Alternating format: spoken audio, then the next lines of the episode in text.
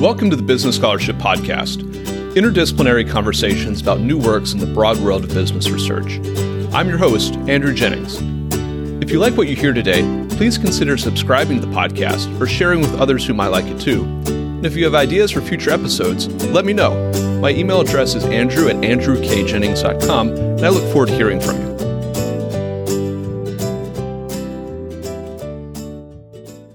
Our guest today is Rory Van Loo, Associate Professor of Law at Boston University. We'll be discussing his article, Regulatory Monitors, which was recently published in the Columbia Law Review. I'll add a link to that article in the show notes for today's episode. Rory, welcome to the Business Scholarship Podcast. Thank you for having me, Andrew. When we talk about regulators as lawyers, we tend to naturally, I, think, focus on the roles of enforcement attorneys, the roles of uh, counsel who are developing regulations or other rulemaking, or, uh, or allied professionals like accountants or economists. But you note in this article that that's only a, a very thin layer of who regulators are uh, in terms of the personnel who staff agencies. Who might we be missing when we think about regulators, and what were you addressing along those lines in this article? So, the roots of this project are in my time at the Consumer Financial Protection Bureau. And when I was imagining the role I might play in that agency and helping to set it up, I imagined being in, with the enforcement lawyers, bringing big banks to trial for predatory lending, or possibly in the rulemaking group writing actual federal law. And when I got my assignment and it said Big Bank Supervision, which is the group that examines banks' records, the first thought that went through my mind was I got put in accounting. And I wasn't the only one at that agency that had the basic sense that or at least a lack of understanding about what supervision was, and maybe an assumption that what supervision did wasn't very central to the law enforcement process.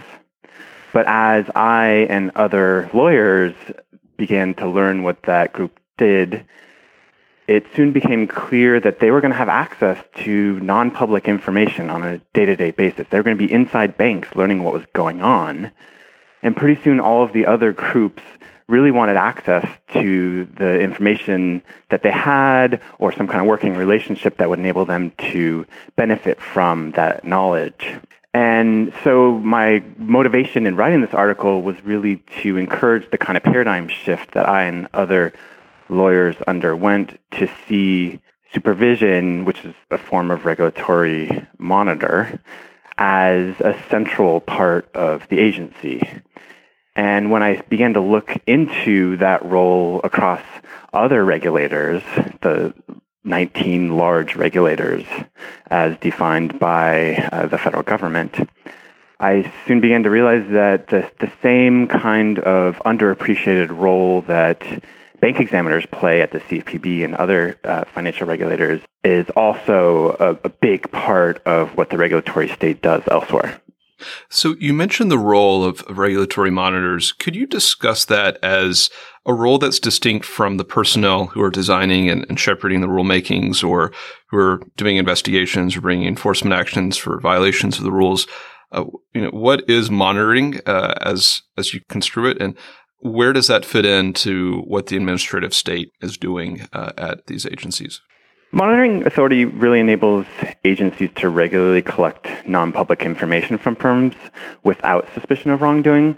So, whereas the lawyers, the enforcement lawyers, would typically collect information as part of the court process or after they suspect some business has done something wrong, the monitors are really on a regular basis, kind of checking up, whether that's through report collection or actually going on site to the business to go inside the factory and look for this. Um, this is actually from one of the exam manuals.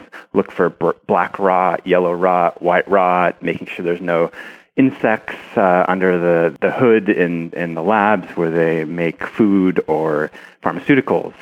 I, and indeed, I, I, risk putting you to sleep if I go into too great a detail about what a lot of these people do, like, probably like any job out there. Uh, but I've read through a lot of their manuals, which are hundreds of pages long, and they're, they're, they can be very technical.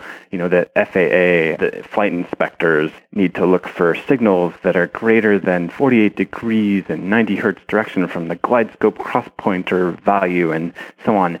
But all of those detail oriented technical aspects of the job, I think, shouldn't be taken as uh, inconsistent with the very important larger role they play in law enforcement and policymaking because these people also have the ability to impose sanctions and and play a really meaningful role in policing businesses.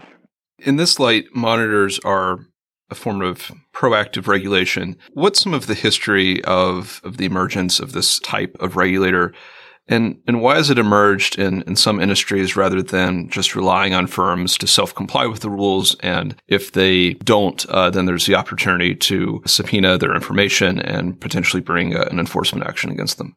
The history of regulatory monitoring is really the history of failed regulation, failed self-regulation at least. You know, Upton Sinclair's you know novel The Jungle provokes public outcry by graphically exposing health violations such as vermin infestations in the American meatpacking industry. Then lawmakers respond by charging the U.S. Department of Agriculture with inspecting facilities nationwide uh, or after the subprime mortgage crisis helped to push the economy to the edge of a cliff in 2008, Congress created a new agency, the, the CFPB, uh, with the first federal mandate to routinely examine mortgage servicers and payday lenders and others. Or when the Deepwater Horizon oil rig exploded and sank off the Gulf Coast in 2010, you arguably the, the worst environmental disaster in U.S. history, the Department of the Interior dissolved the responsible agency and created three in its place, and uh, since doubled the number of offshore energy inspectors.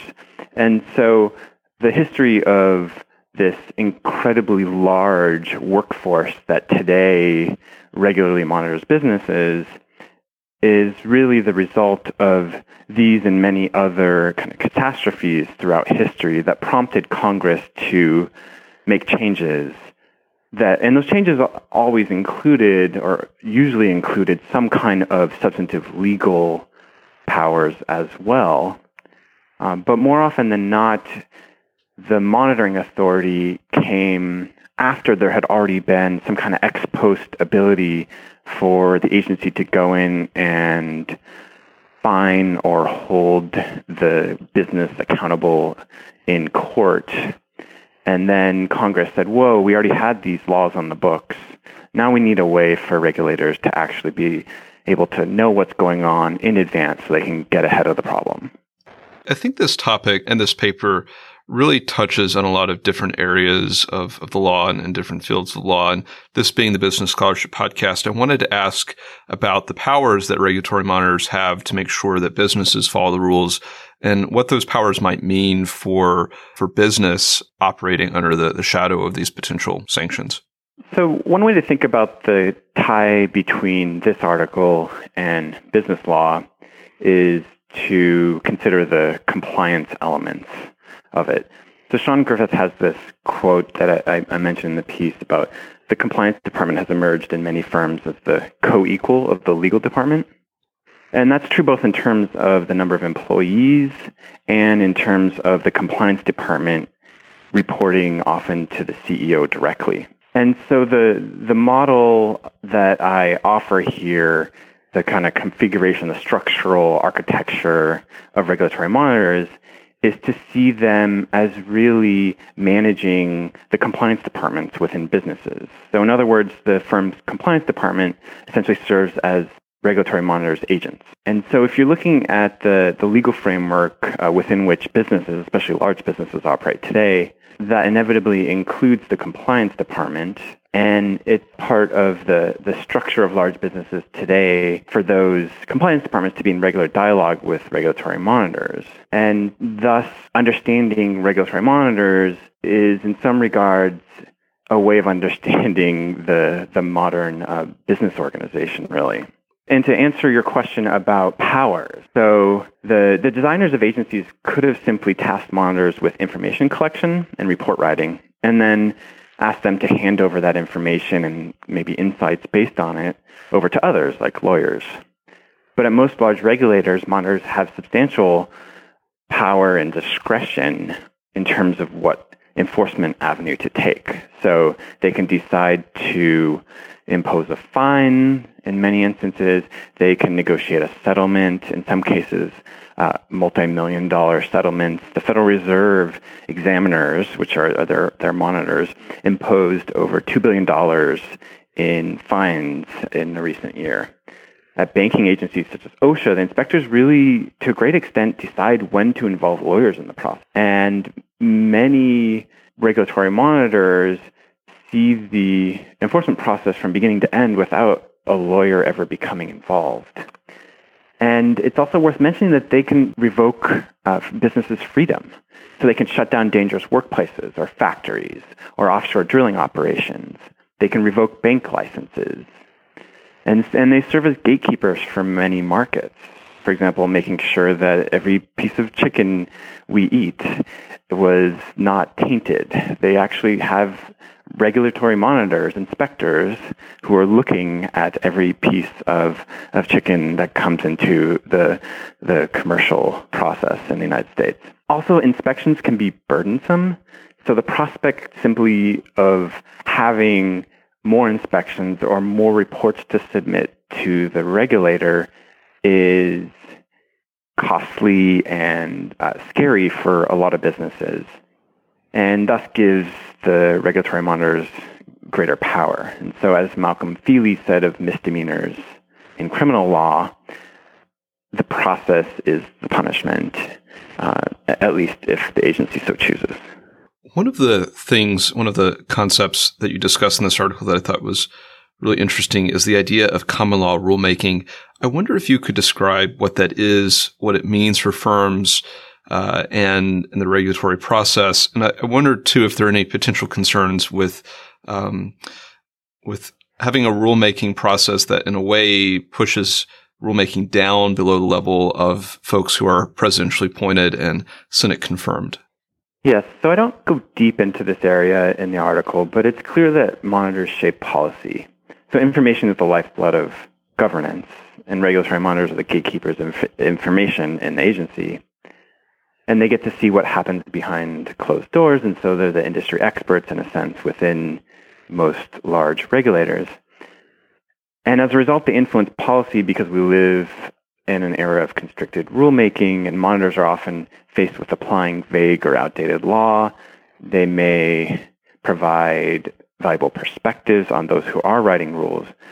But more to, to the point of your question, they also produce inspection reports, which other businesses later then refer back to, like a lawyer would a prior judicial ruling. So they might say, Hey, FDA, why are you finding us for not having the insect hood when the Memphis branch of the FDA simply gave another business a warning for the same type of thing. And so that's the way that these inspection reports can produce a kind of common law of monitoring in the absence of, of clear rules that went through the formal process. As we've discussed, regulatory monitors have just enormous sway in many regulated industries.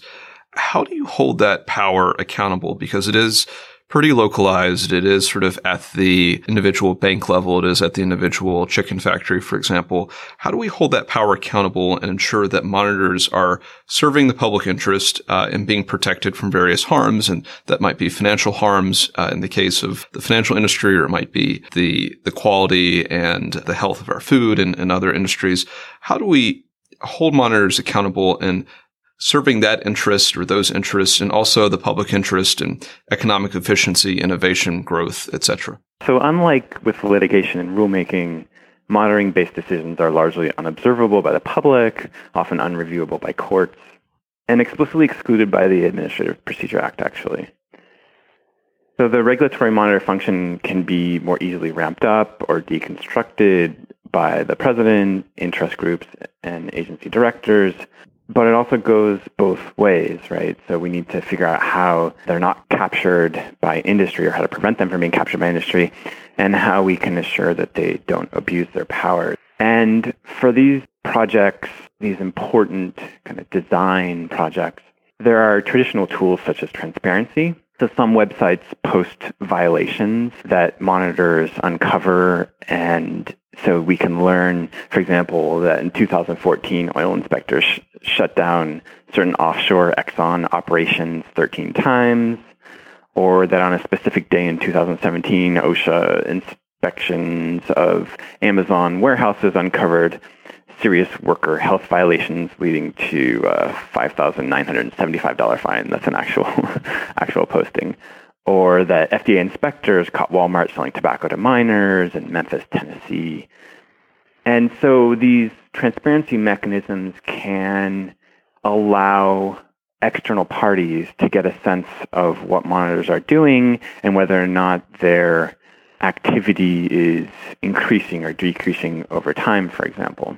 But transparency has its limits with regulatory monitors in part because a lot of the information they have access to is non-public and cannot be released publicly because doing so would be harmful to the business and that confidentiality is really important in regulatory monitors' ability to continue to gain access to uh, private information. So there are other mechanisms such as requiring a paper trail of the regulatory monitors. The EPA, for example, some, some environmental statutes require the inspector to issue a report before leaving the factory. And in that report, there are the findings of the potential violations and so on. And so what that means is that when the inspector then goes back to headquarters, if there's uh, an agency leader, for example, that, or a, a, boss even, that would want to kind of cover up some of those activities or, or be too lenient on a business, there's at least a paper trail in place that is going to make it harder to say later that they weren't covering up legal violations. So there are a whole host of kinds of uh, you know, transparency and private paper trail mechanisms that we could design. There are also some accountability mechanisms that move beyond transparency, such as appeals processes.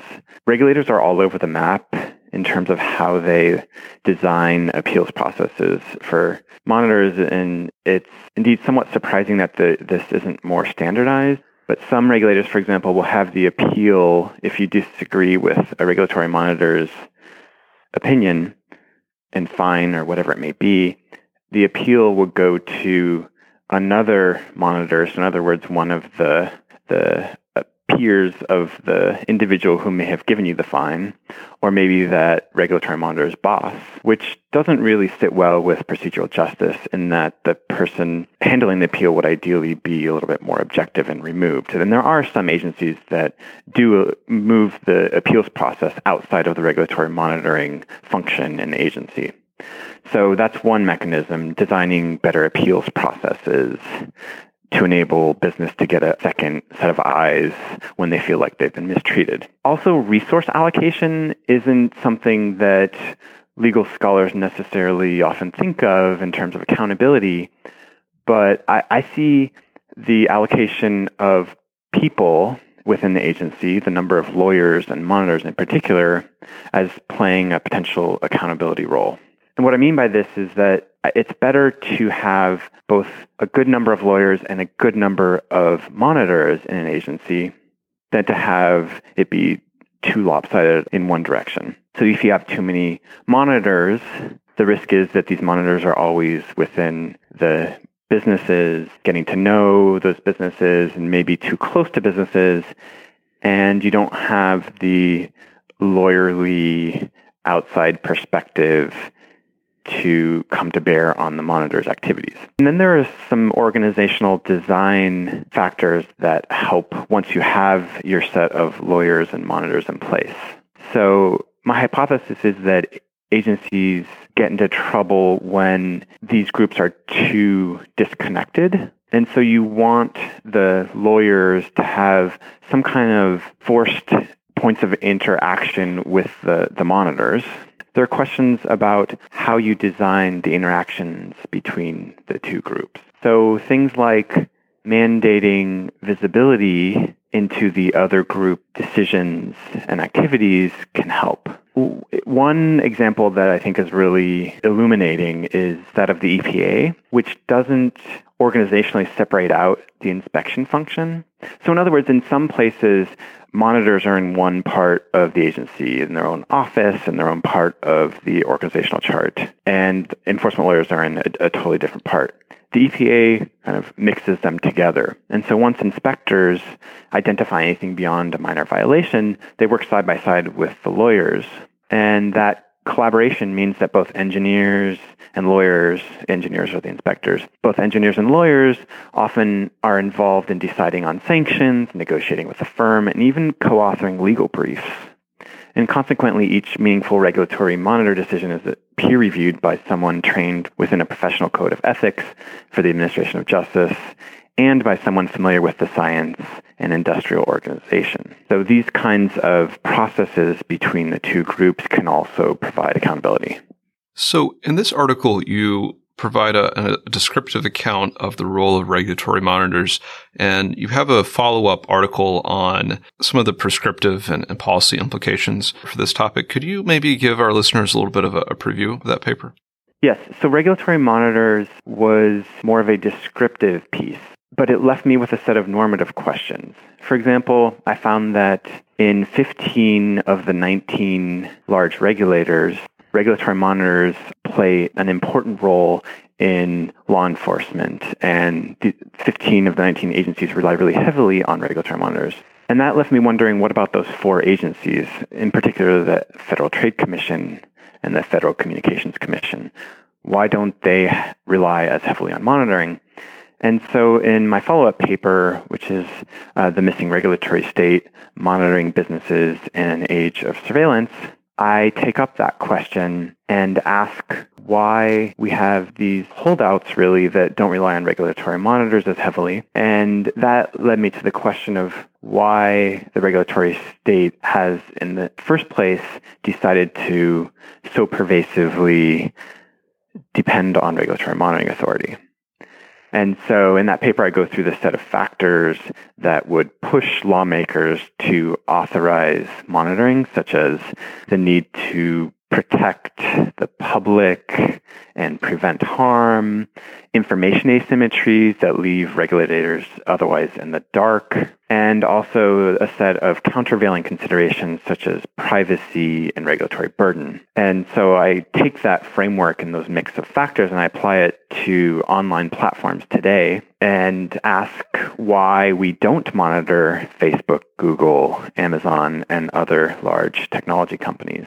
And that inquiry reveals some interesting tensions between the modern era of surveillance in which really much of our activities are visible to businesses and ultimately to the government if if it wants access for say a criminal investigation or for national security purposes. And yet why despite all of that intense personal surveillance the government has very little visibility into what businesses, and in particular those same businesses that enable individual surveillance, are doing. And the, I think one of the, the complications here is that we live in an era in which we're very concerned about privacy. And so this traditional monitoring function, which in the past was already a little bit resisted by industry, of course, and probably the general public, just in the sense of we don't want unnecessary intrusion into the private sphere. Uh, now has this additional complication of most businesses today, most large businesses have a tremendous store of information about all of us, about people, individuals, the customers. And so people are worried potentially that regulators would get a hold of that, or they don't really think about regulators different from other agencies like the FBI, the NSA, the CIA, and so on, what are kind of crime agencies. And so the problem becomes that what is an effort to hold businesses accountable to protect people might be seen as potentially threatening individuals' liberty or privacy. And I also think that this tension provides a bit of a pretext for those who would argue against deregulation anyway to weaken the argument for regulatory monitoring. And as I've said before, because regulatory monitoring is such a core part of the regulatory state, the ability to oppose regulatory monitoring really risks being a huge obstruction to regulation overall. And I will include a link to that article as well in the show notes. So if listeners enjoyed this conversation and the regulatory monitors piece, uh, that's something that should definitely be on their radar as well. Rory, what takeaways would you offer from this article for listeners who might be academics or might be in a rulemaking or, or policy or enforcement regulatory role? Regulatory monitors have touched many different parts of our lives. By law, they're required to lay eyes on every single chicken we've ever eaten a piece of in the United States to prevent us from becoming potentially fatally ill. By examining banks, they move the needle in some direction as to the likelihood that a financial crisis devastates our retirement. Their inspections of factories appear to lower pollutants in the air we breathe that scientists now believe accelerate dementia. And yet, despite this important, expansive role in our lives and in the administration of the law, the group of people within it, federal agencies who monitor has remained largely ignored. And while we would never tolerate the nationwide closing of police departments, or even just the absence of police departments in the first place, it's far more feasible for deregulatory pressures or a government shutdown to grind this important function to a halt.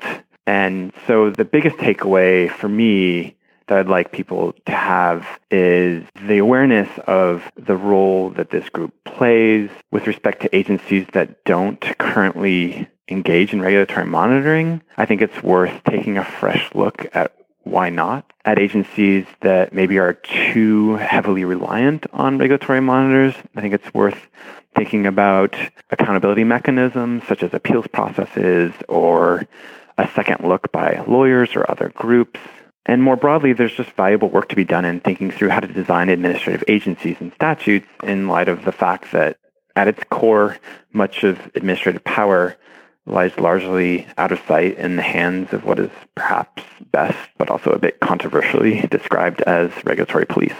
Our guest today has been Rory Van Loo, Associate Professor of Law at Boston University. We've discussed his recent article, Regulatory Monitors, which was published in the Columbia Law Review. I'll include a link to that article in the show notes for today's episode. Rory, thank you for joining the Business Scholarship Podcast. Thank you very much, Andrew. I enjoyed it.